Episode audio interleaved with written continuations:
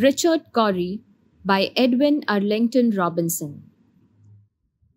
Whenever Richard Cory went downtown, we people on the pavement looked at him.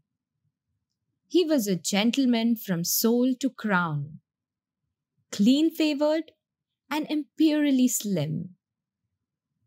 And he was always quietly arrayed, and he always was human when he talked but still he fluttered pulses when he said, Good morning.